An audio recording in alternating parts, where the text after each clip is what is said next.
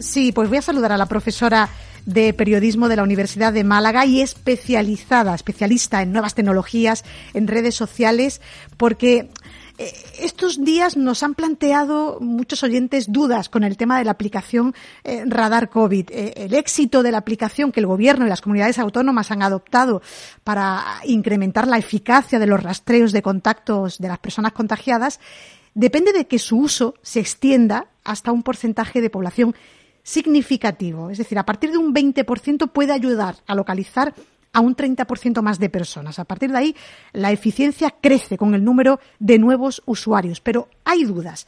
Eh, Sonia Blanco, buenas tardes. Buenas tardes, Esther, ¿qué tal? Gracias por acompañarnos, profesor de la Universidad de Málaga, de la Facultad de Ciencias de la Comunicación.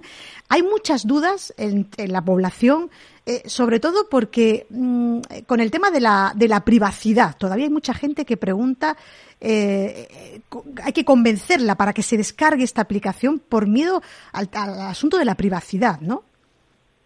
Sí, es muy curioso verdaderamente porque todos los días básicamente nos descargamos aplicaciones que recopilan muchísimos más datos que esta aplicación que básicamente no recopila ninguno, no te pide el nombre, ni el número de teléfono, ni el email. Lo único que te pide es que actives el Bluetooth. Es probablemente la aplicación más anonimizada que podamos tener en nuestro móvil de todas las que llevamos. Eh, hay que decir que ahora mismo, de momento, funciona en Andalucía, Cantabria, Aragón, Canarias, Extremadura y Castilla y León. Eh, ¿Qué hay que hacer para que funcione? Pues es muy sencillo. Te descargas la aplicación, bien sea en la App Store si tienes un teléfono de iPhone o en la Google Play Store si tienes un teléfono Android. Y cuando te instalas la aplicación, te va a pedir eh, que tengas activado el Bluetooth, que tenemos que decir que yo creo que aproximadamente el 90% de nosotros debemos tenerlo activado porque el Bluetooth es como nuestro teléfono se comunica, por ejemplo, con un reloj inteligente si lo llevamos o con unos auriculares inalámbricos o con otros teléfonos, o sea que la mayoría de nosotros ya llevábamos el Bluetooth abierto. Eh, es cierto que en Android sí te pide eh, que actives la geolocalización, pero no queda registrada, pero ese es un problema técnico de Android, no tiene nada que ver con, registro de datos. Y a partir de ahí, lógicamente, tienes que darle a un botoncito que es como un interruptor para que la aplicación esté activa y esté funcionando en segundo, en segundo plano, que llamamos. A partir de ahí es muy sencillo. Esther, cuando yo voy por la calle, eh, a mí se me ha asignado un número aleatorio, absolutamente, y eh, a mí y a cada una de las personas que la tenemos localizada y lo que el sistema va almacenando es si esos números aleatorios están próximos entre sí. Por ejemplo, si yo me voy a tomar un café a una cafetería, pues ahí hay mucha gente eh, con la que yo no tengo un contacto real o un contacto consciente. imagínate que a mí mañana, Dios no lo quiera, me dan un contacto de positivo.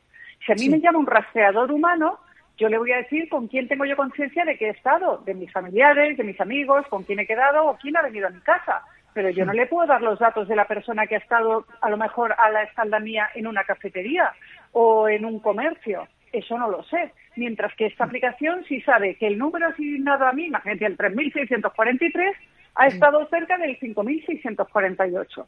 Sí. Y entonces esa aplicación sí puede ponernos en contacto virtual de alguna manera. Es interesante esto, así que lo, que lo cuentes bien porque hay muchas dudas, ¿no? Eh, la gente dice, pero a lo mejor las autoridades saben con quién he estado. No, la aplicación utiliza un estricto código de privacidad y, solo relaciona móviles. Aleatorio. Es aleatorio, solo relaciona móviles que han estado en proximidad durante cierto tiempo en los últimos 14 días, ¿no? Claro, pero que además no dicen ni eh, no notifica ni cuándo ni dónde. Eso es, el sistema, evidentemente, sí lo sabe. Tú imagínate, yo por ejemplo que soy profesora, ¿no? Y ahora cuando empiecen las clases, yo voy a estar en un aula con 50, 60, 80 alumnos, los que dictaminen al final. Eh, y todos, vamos a esperar que todos tenemos esa aplicación. Y mañana me voy a cenar a un restaurante que tiene 50, 60, 70 personas. Dentro de una semana, cualquiera de esas personas o yo misma he podido dar positivo. Y yo notifico, porque a mí, eh, en este caso, el SAS, el Servicio Andaluz de Salud, me da un código que es mm. el que yo tengo que introducir. Y a todas las personas que han estado cerca mía, consciente o inconscientemente, al día siguiente le va a llegar una notificación. Pero no le van a decir, mira, que ayer a la hora de la comida estuviste en contacto con alguien que es positivo. Sino simplemente te dice, en los últimos 14 días o en las últimas 24 horas usted ha estado en contacto con alguien positivo. Sonia, ¿por qué es importante que la usen muchas personas esta aplicación? Claro, cuanto más la usemos, más precisa será y a más eh, cantidad de personas podemos llegar, porque era lo que te decíamos con los, eh, con los rastreadores humanos, yo le puedo decir a mi rastreador con quién sé que yo he estado, pero no, yo no puedo determinar cuánta gente había en ese restaurante en el que yo comía hace dos días, ni los conozco ni sé cómo localizarlos.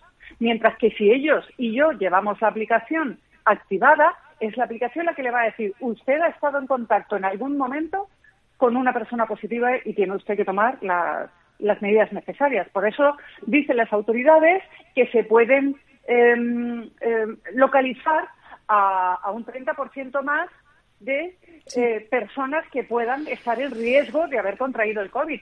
Tenemos que tener en cuenta una cosa, Esther, tú piensas, si yo estoy en una cafetería, imagínate, y yo estoy con mi mascarilla y el señor de atrás está con su mascarilla, por mucho que hayamos estado 15, 20, media hora eh, a una distancia cercana, las posibilidades de contagio son muy pocas. Es decir, esto no quita que nosotros sigamos con las medidas estrictas de seguridad que tenemos que tener. Para Pero evidentemente, sí. Sí, sí. Eh, evidentemente, el hecho de saber que hemos podido estar en contacto, pues ya nos pone en alerta y esa persona, pues eh, enseguida puede decir, bueno, pues yo quiero solicitar un, un PCR porque la aplicación me dice que he estado en riesgo de poder contraerlo, con lo cual es mucho más fácil atajarlo de raíz.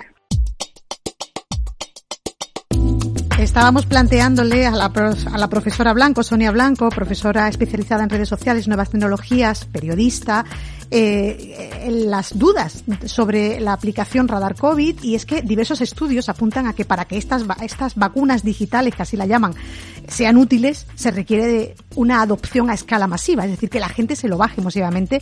Dicen que en torno a un 60% de la población, Sonia. Eso es lo que dicen, más o menos. Claro, eh, y cuantos más, mejor. Eh, ya te digo, porque evidentemente esto depende de que nos la bajemos, de que la activemos y también de que seamos responsables con ella. Quiero decir, de nada sirve si yo tengo la aplicación, si a mí me detectan un eh, positivo de COVID y yo no lo notifico la aplicación, entonces no tiene ningún sentido. Además, fíjate, Esther, incluso si yo tengo ese código que me da mi sanidad para introducirlo, para notificar, una vez que yo he introducido ese código, la aplicación aún me va a pedir permiso para notificar a todos esos posibles contactos de más de 15 minutos eh, y en los últimos 15 días eh, para decirles que han entrado en contacto con un positivo. Es decir, hay bastantes barreras de seguridad para que la persona pueda ser consciente de, su privacidad. Pero ya te digo, es que esta aplicación es probablemente la más anonimizada. Las personas quieren decir, es que eso, es que van a saber dónde he estado. No es cierto, no se guardan datos de localización. Mm. Sanidad solo sabe que yo soy positivo en COVID cuando ellos mismos me lo diagnostiquen. A partir de ahí, porque yo haya notificado a través de la aplicación, eso no quiere decir que ahora Sanidad pueda decir, ah, pues sabemos que usted ha estado en esta cafetería, en esta tienda, o ha estado hmm. dando un paseo por esta playa. No lo saben. Ellos no pueden saber lo que nosotros no le contamos porque la aplicación no lo recopila. No es que lo recopila y no lo da, es que no lo recopila. La tecnología Bluetooth lo que hace es eh, hablar con otros teléfonos que tiene a una mínima distancia. Queda claro. No tiene nada que ver con la geolocalización. Queríamos que nos aclararas todas estas cuestiones. Eh, Sonia Blanco, ha sido un placer saludarte como siempre en la radio. Te esperamos siempre aquí, ya lo sabes. Un beso muy fuerte y buen comienzo de curso. Muchas gracias, un beso enorme. Adiós.